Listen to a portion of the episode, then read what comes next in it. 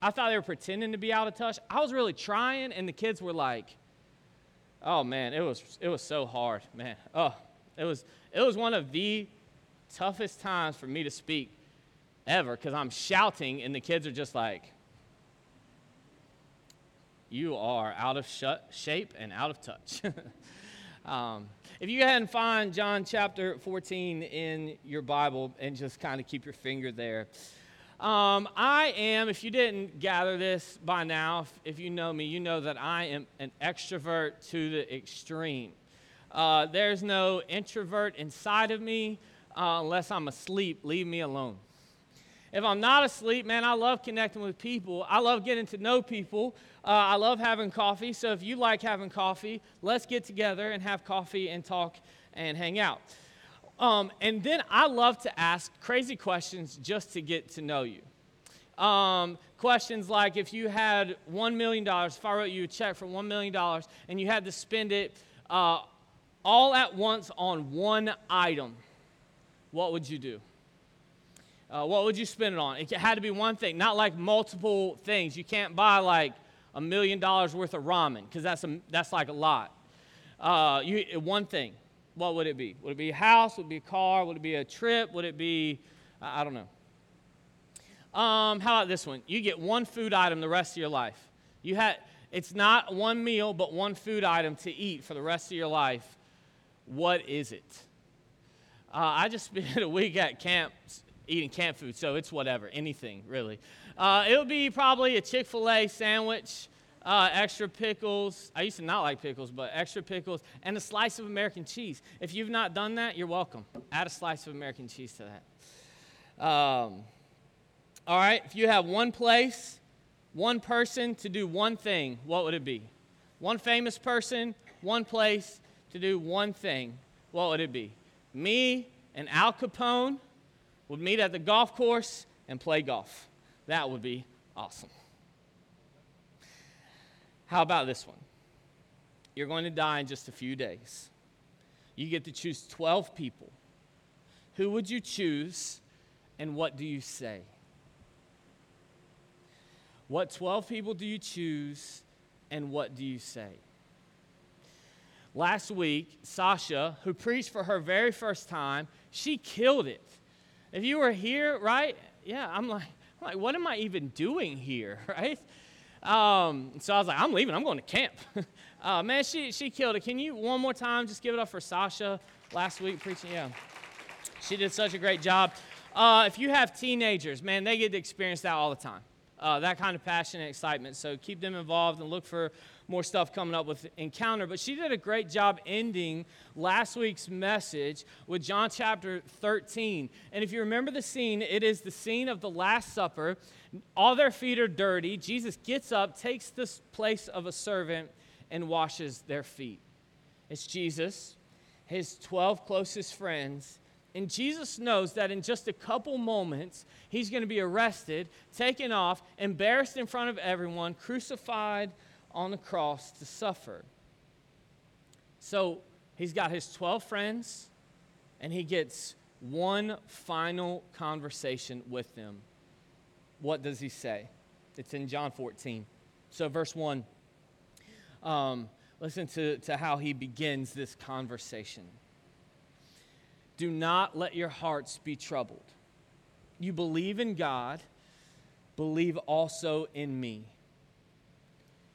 Man, what began as this conversation around dinner amongst friends has turned and just turned into this somber moment. I'd imagine that there's no joking around unless you're one of the types of people that make jokes at inappropriate moments and you don't know it until after you've done it. Anybody else like that? You'll say something to make everyone laugh and then you're like, oh, sorry, y'all. And then you got to send an email later to everyone who was there. It's like, sorry for my inappropriate words. I was just trying to be funny and center of attention. All the joking has stopped. All of the liveliness that began with this dinner amongst friends is over. The tone of the night has changed, and even the tone of Jesus changes a little bit. And after he gets up, he dries off his hands. He sits back down amongst his disciples. After he tells Peter, You're going to deny me three times. After he says, And one of the 12 of you will betray me. And they're all looking at each other like, Not me, not me, not me. Jesus says, Do not let your hearts be troubled. Trust in God and trust also in me. Jesus goes from demonstrating the servant to uh, his servanthood in chapter 13, predicting the denial of Peter and Judas, his best friends. And now he sets this more intimate tone with his disciples. Don't let your hearts be troubled. That seems like an impossible task, doesn't it? Do not let your hearts be troubled. And, and although the, Jesus was talking to the disciples only, like there's no one else at this meal, it's just his 12 disciples, I really feel like we can make the same application as well. What if Jesus were to sit on this front step right here and look at you and say, hey, don't let your heart be troubled? Huge words, but they pierce through the room. Right? Big, huge words. Don't let your hearts be troubled, but almost impossible to apply. Jesus, this sounds great, but there's no way that I can let this, that I can carry this out, especially in this season of my life, or especially after all of those things have happened to me. There is no way that I cannot let my heart be troubled. I can't control if my heart is troubled or not. How in the world am I supposed to do this? And then Jesus follows up with this trust in God and trust also in me. Again, really huge words and easy to say, but really hard to obey them. But that's how. If you want your heart to not be troubled, Jesus says, then trust in God and trust also in me. so that's what we're going to talk about this morning is how to trust God when, the, when we as Christians can fully trust God, it's like a safety net. And if you're living the Christian lifestyle correctly, uh, the Christian life is kind of like you feel like you're doing this acrobatic act that at any moment you're going to fall, but you do your best. Man, trusting God and living the Christian life is like doing all of those things that God asks you to do, but yet there's some safety net underneath. If you want your worry levels to decrease, if you want your anxiety to disappear, then it's going to be the first step is, is to trust in God. So, so let's talk about trust. One of my favorite verses is uh, Proverbs chapter 3, verses 5 and 6. And it goes like this if, if you know you can say it with me. Trust in the Lord with all your heart Lean not on your own understanding. And in all of your ways, acknowledge Him, and He will make your path straight. Trusting God.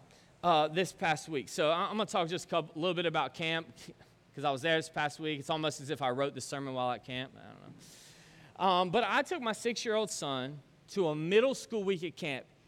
He is, this week of camp is not for him. But when you're six years old, everything is for you.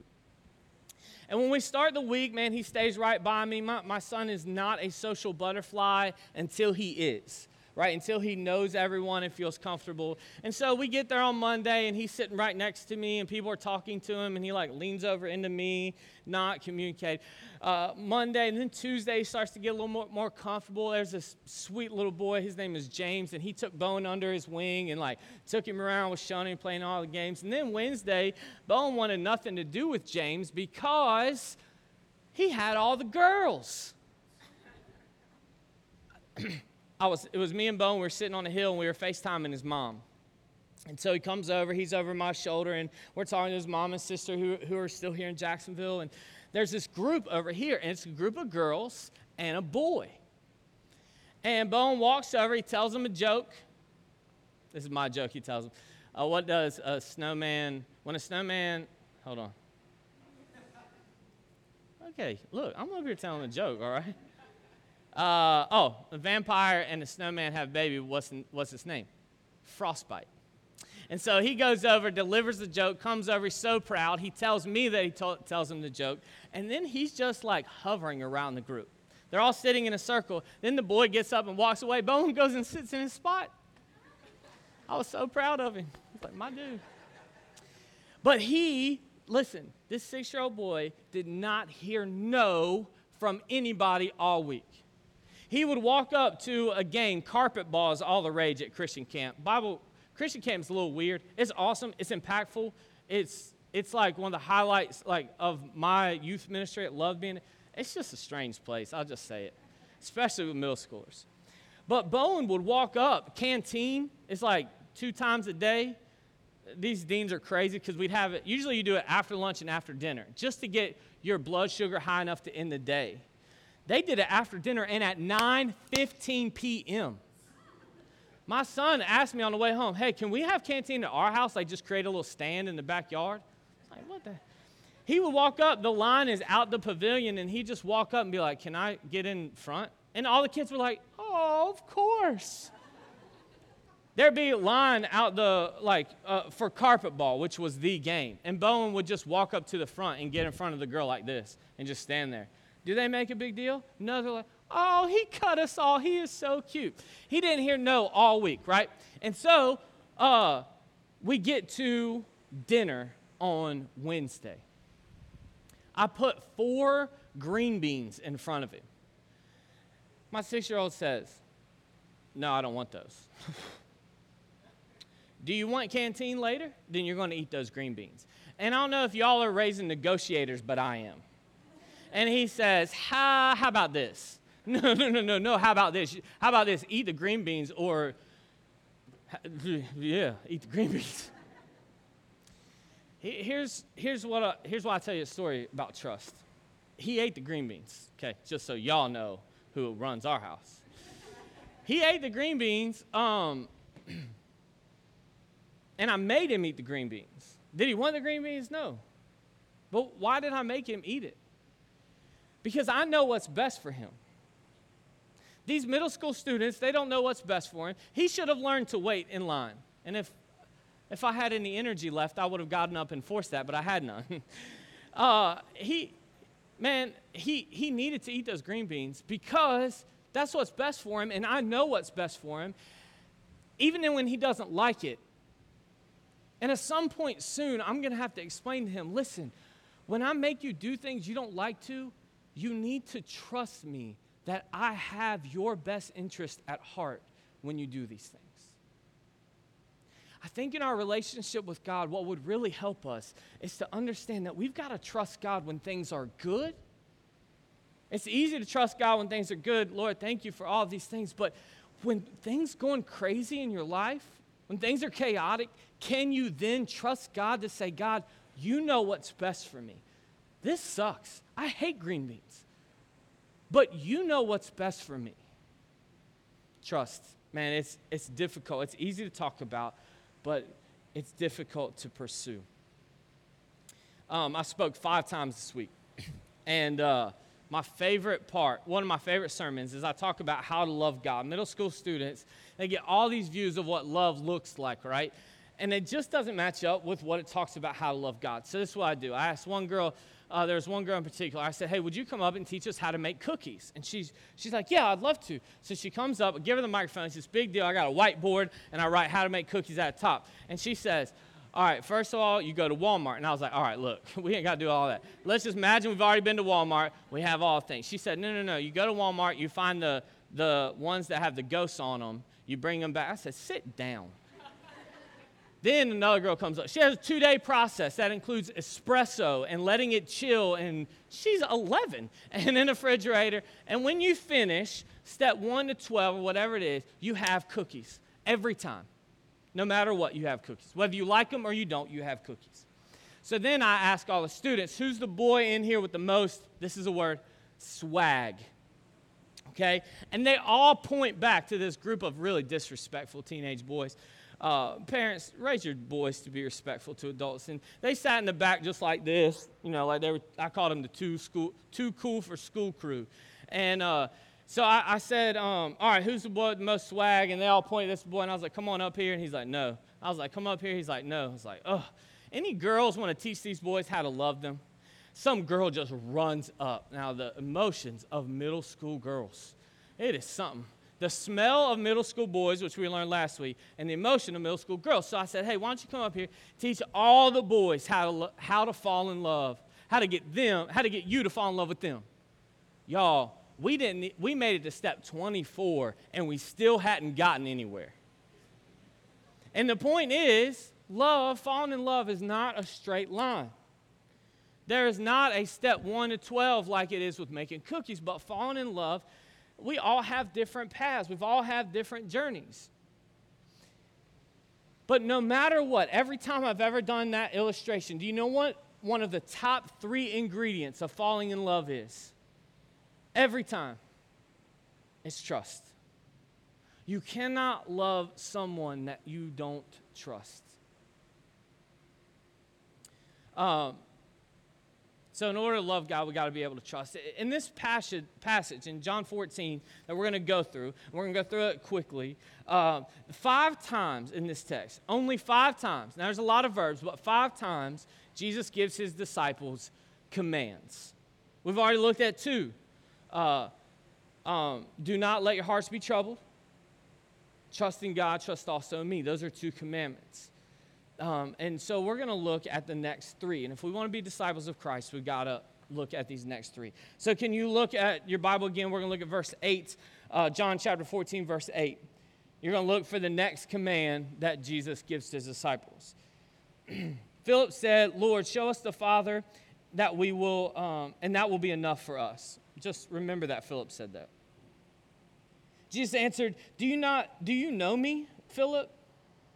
Even after I, I have been among you for such a long time. Anyone who has seen me has seen the Father. So how can you say, Show us the Father? Don't you believe that I am in the Father and that the Father is in me? The words I say to you, I do not speak on my own authority. Rather, it is the Father living in me who is doing his work. Believe me when I say that I am in the Father and the Father is in me, or at least believe on the evidence of the works themselves. That's important that Jesus said to Philip. We'll talk about it in a second. Very truly, I tell you, whoever believes in me will do the works I have been doing, and they will do even greater works than these because I am going to the Father. And I will do whatever you ask in my name, so that the Father may be glorified in the Son. You may ask me for anything in my name, and I will do it.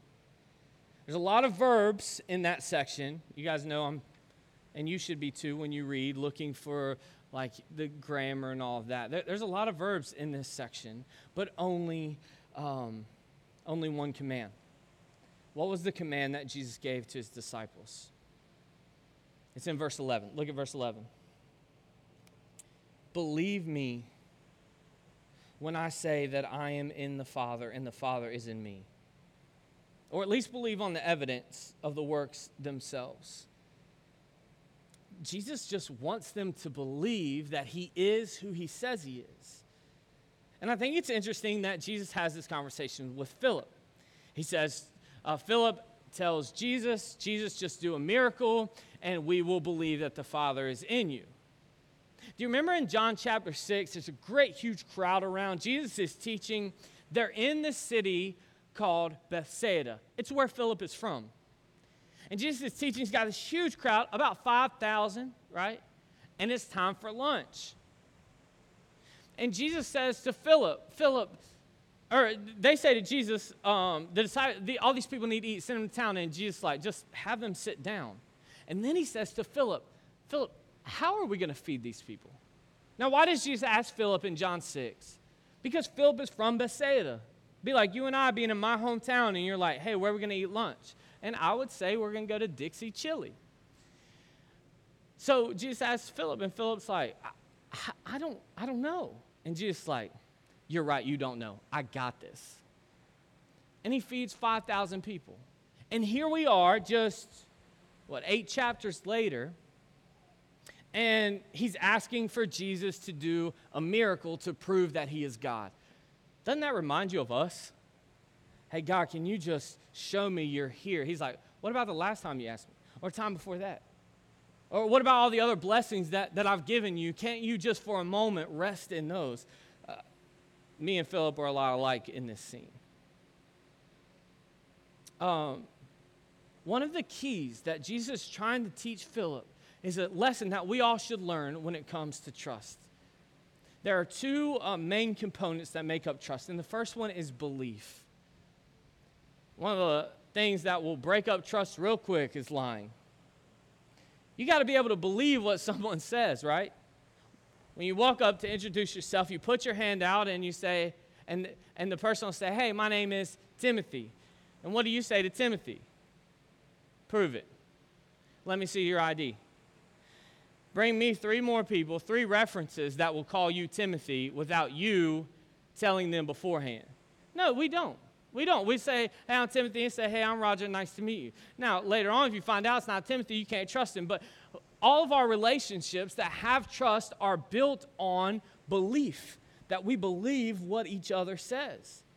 Look, if you want to trust God, if, if you want to have, if you don't want your heart to be troubled, if you want to trust in God and trust also in Jesus, then we have got to believe that Jesus is who he says he is. We're not begging Jesus to prove it, although sometimes we do with our desperate prayers in desperate times in desperate places. But we need to read Scripture and believe, Jesus, you are who you say you are. And because of that, I'm going to trust you with my life. So, belief is the first thing. Let's, let's look and see the fourth command that Jesus gives in this passage. Look at verse 15. If you love me, Jesus says, keep my commands. And I will ask the Father, and he will give you another advocate to help you uh, and be with you forever the Spirit of truth. That's the Holy Spirit. The, Lord cannot, the world cannot accept him because it neither, it neither sees him nor knows him. But you know him, for he, leaves, he lives with you and will be in you. I will not leave you as orphans, I will come to you. Before long, the world will will not see me anymore, but you will see me because I live. Because I live, you also will live. On that day, you will realize that I am in the Father, and you are in me, and I am in you. Whoever uh, has my commands and keeps them is the one who loves me. The one who loves me will be loved by my Father, and I too will love them and show myself to them. Then there's this Judas, not Judas Iscariot, the one who betrays him, but another Judas. He says, But, Lord, why do you intend to show yourself to us and not to the world? Jesus replied, Anyone who loves me will obey my teachings. My Father will love them, and, he will, and we will come to them and make our home with them. Anyone who does not love me will not obey my teachings. These words you, you hear are not my own, they belong to the Father who sent me. All this I have spoken while I'm still with you, but the advocate, the Holy Spirit, who the Father will send in my name, will teach you all the things and will remind you of everything that I have said to you. A lot of verses, but did you notice what the command was? He gives it twice. He says, If you love me, you will keep my commands. It, that command comes with a a condition. Did you catch the condition? It's the if. If you love me, you will keep my commands, which has an opposite. If you don't love me, you won't keep my commands. Hey, based on your life right now and your obedience to Jesus, just looking at, at how you live, would someone say that you love Jesus or not? Belief is the first uh, component of trust. The second one is trusting Jesus. The second obedience, or the second component is obedience. This is what separates Judas Iscariot, the one who will betray him, from the rest of the disciples. Judas believes that Jesus is who he says he is. I mean, that's why he betrayed Jesus, gave them 30 pieces of silver, because he was delivering over to them the one to be killed. Judas has been there for all the miracles. He's seen the signs that Jesus performed. But Judas try, just decides not to live a life of obedience. Obedience is a huge part of trusting Jesus. I, I want you to notice two more things in that, that section that we just read. The other Judas asked, a, a really specific question. He says, Well, how will the rest of the world know you? I mean, Jesus is going to go, and Judas, this other Judas, his worry is the rest of the world not, is not going to know you. How are they going to know who you are? Did you see Jesus' reply? He doesn't quite answer the question specifically, but he replies with the command. Jesus, how will the rest of the world know you? You've shown yourself to us, but not to them. How will they know you? And Jesus replies, They will know you because you will keep my commands. The rest of the world will know who Jesus is based on our obedience to who he is, based on if we love him and keep his commands. You want Jacksonville to change? Keep Jesus' commands. Do you want your marriage to change? Keep Jesus' commands. You want your family to change? Keep Jesus' commands. Not so that you can have a list, a checklist of keeping Jesus' commands, but it's so that they can see that you love Jesus and they can see Jesus' love through us.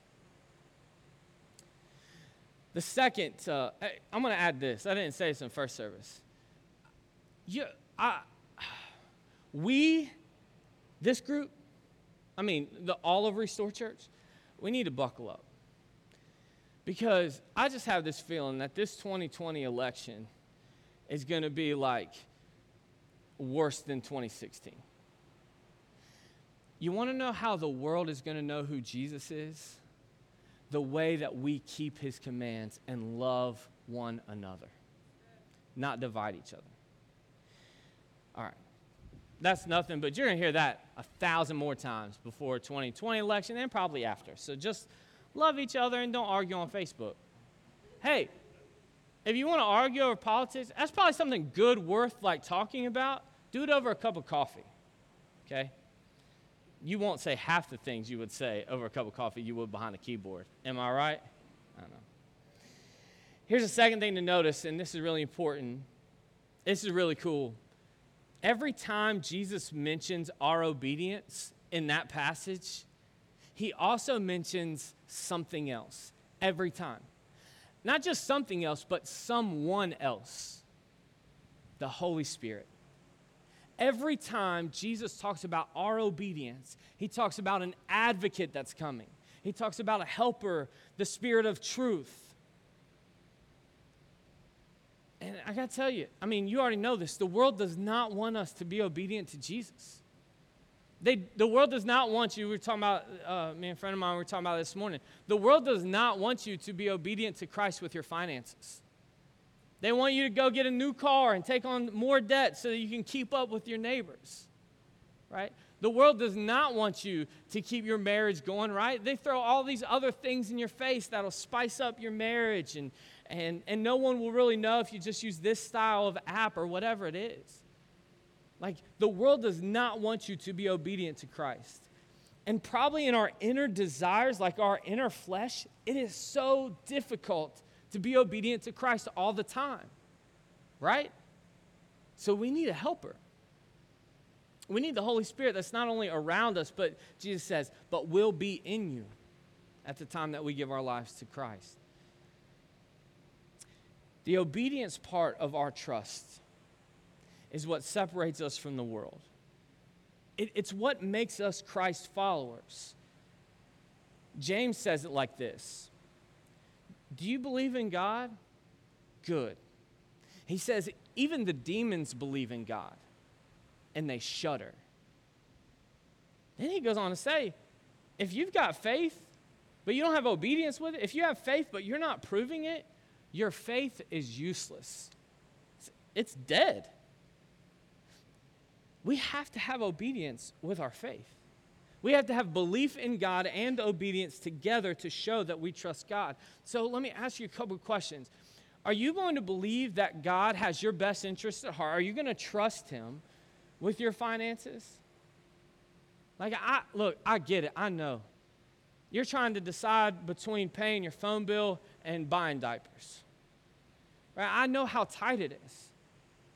But do you believe that God has your best interest at heart when He says, Give to me your first fruits, and I will bless you 10 times more than that? Now, listen, we're not a prosperity church. I'm not telling you you're going to be rich because you won't be. Well, you might be if you're good at your job. That's how you get rich and be responsible for your finances. Not putting $10 back there and you're going to get $10,000. That's not going to work. But if you do, then tithe of that $10,000 and see what else happens.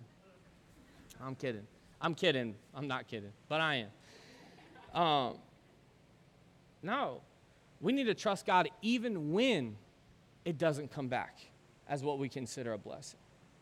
We got to believe that God has our best will or our best intentions at heart. Or, or maybe God's moving in you to, to start teaching in a capacity here at Restore. In a month or so, we're going to start asking for new life group leaders. And some of you have been in a life group since the beginning. It's time for you to step out and lead one. But you're scared, and I get it. But maybe it's time to take that step out. Or, or maybe it's teaching in the village, or maybe it's playing in the band, or maybe it's being a part of the hospitality team. Or maybe it's time for you to believe that God has your best interest at heart and that you give your whole entire life to Him.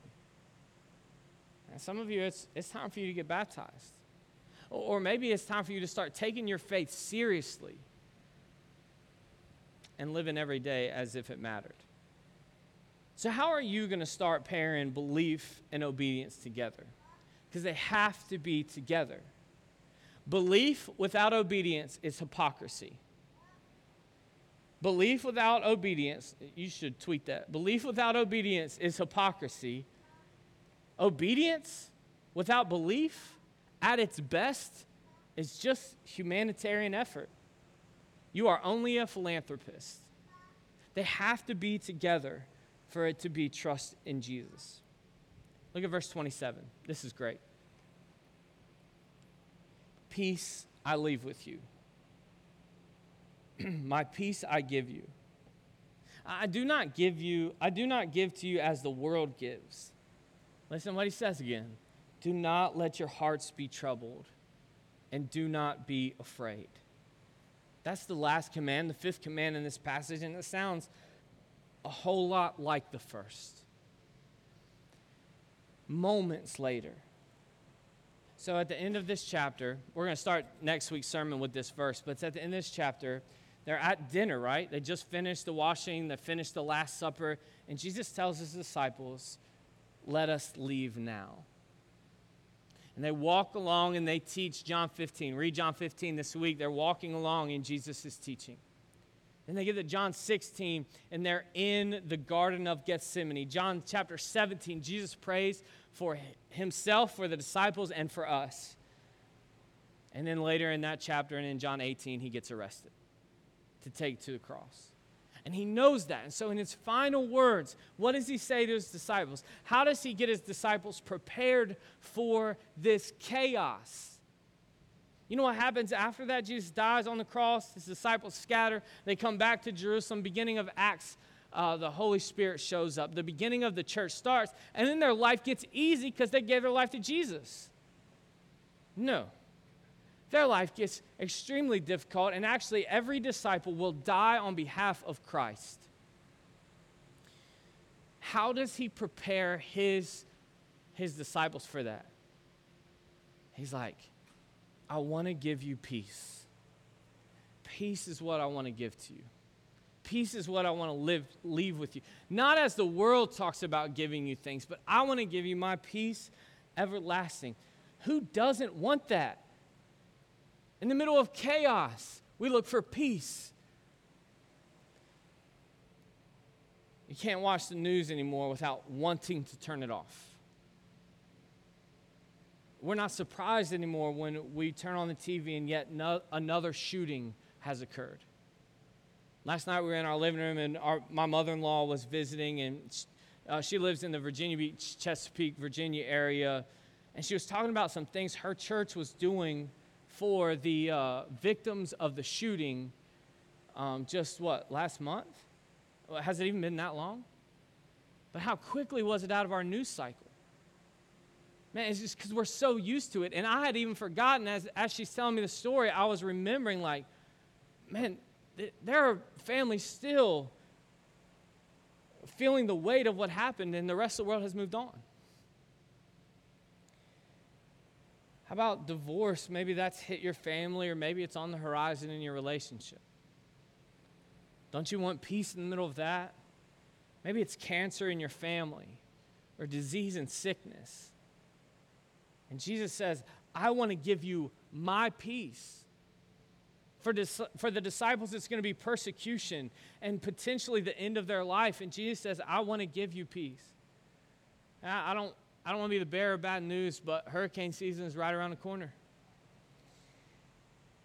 And uh, we are just, I mean, like New Bern, Jacksonville, Wilmington, everyone in between, we're just now getting on our feet from hurricane season last year. And some of you are still like feeling the effects of last year's hurricanes. And man, I know some people have so much anxiety about this year. Don't you want peace going into the season? Look, following Jesus doesn't take care of all of these issues, it just gives us peace in the middle of them. Jesus has his disciples, he's leaving them with one last thing. Let's go back and read the beginning verses that we skipped. Because I know some of y'all are like, he skipped some because he don't want to talk about those verses. No, no, no. Listen, I just want to talk about them last. Because you want to know how we have peace in the middle of all of this? Jesus says, Do not let your hearts be troubled. Trust in God, trust also in me. My Father's house has many rooms. And if that were not so, I would not have told you that I'm going there to prepare a place for you. And if I go and prepare a place for you, I will come back and take you with me, that you also may be where I am. You know the way to the place where I'm going. Thomas said to him, Lord, we don't know where you are going, so how can we know the way? And Jesus says, I am the way. I'm the truth and I'm the life. And no one comes to the Father except for me. How can you have peace in the middle of chaos? How can you have peace in the middle of of death or in the middle of another hurricane or in the middle of cancer or sickness, divorce, all of that stuff? It's because there is a room that's waiting for you.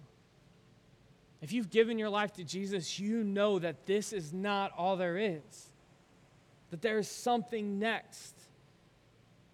For those of us who trust in Jesus, we know that there is a room for us, one that cannot be taken away, a room that awaits the faithful as long as we trust in God and trust in Jesus, believe that He is the way, the truth, and the life, and we live a life like it. Uh, years ago, I heard a story about a young pastor and his family, and their son was, was very sick. And they, they knew that he didn't have very much time left. And every night, the, the pastor and his wife would sit beside his bed and pray. They would pray for a miracle, they would pray for healing, they would pray for their son to live. One night, the, the son asked the dad, Dad, Daddy, what does it feel like to die? The young pastor stepped back. He, he prayed for courage for a moment. And as he choked back tears, he said, You know, son, some nights you, you watch TV on the couch and you fall asleep. And, and you don't know it, but when you're asleep, I pick you up and I carry you back and I place you in your bed in the room that, that I built for you with my own hands. He said, One day you're going to fall asleep here on this earth. But it's not going to be me who picks you up, it's going to be Jesus. And he's going to pick you up and he's going to take you to a special room that He created just for you. You know how you can have peace? It's because Jesus died on a cross. He went into a tomb and was there for three days, and then he walked out. And I believe that. I believe that he is who he says he is. And because we're obedient to him, one day we're going to see the resurrection of our own lives. And we're going to be ushered into that room that Jesus has prepared for us. Peace Jesus gives to you. Look, don't let your hearts be troubled. Just trust in your Father and trust also in Jesus that He is the way, the truth, and the life. Let's pray. God, we believe. We believe in you. We believe that Jesus is coming again. We believe that there is a room that awaits us. In the middle of our turmoil, in the middle of hardship, maybe it's just on the horizon like it was for Jesus, God. Let our hearts not be troubled because we trust you, that you have our best interest at heart. You want what's best for us, and even when we don't like it. Because one day, God, we will be in your presence forever. There will be no more suffering, there will be no more tears. Just you and us. God, help us to remember that. Help us to remember that we don't have to figure it all out. You already have. Help us to remember that it doesn't quite rely on us, it all relies on you. Help us to remember that what has been done has been done. In Christ, you are seated on your throne. We believe you are who you say you are. Help us with the Holy Spirit to act like it. I pray that the whole world and all of Jacksonville will know who you are because of the way we love each other and the way that we love you. There are some of us in here who just need to hear peace. That you want us to have peace. There are some of us in here, God, that we just need to hear that, that you've prepared a place for us. can't be taken away. So, God, help us. Help us to, to focus on that, God, through your Holy Spirit, your advocate and your helper. Help us just as Jesus said, all the things that are prayed in your in his name will be given. God, give us peace in Jesus' name. Amen.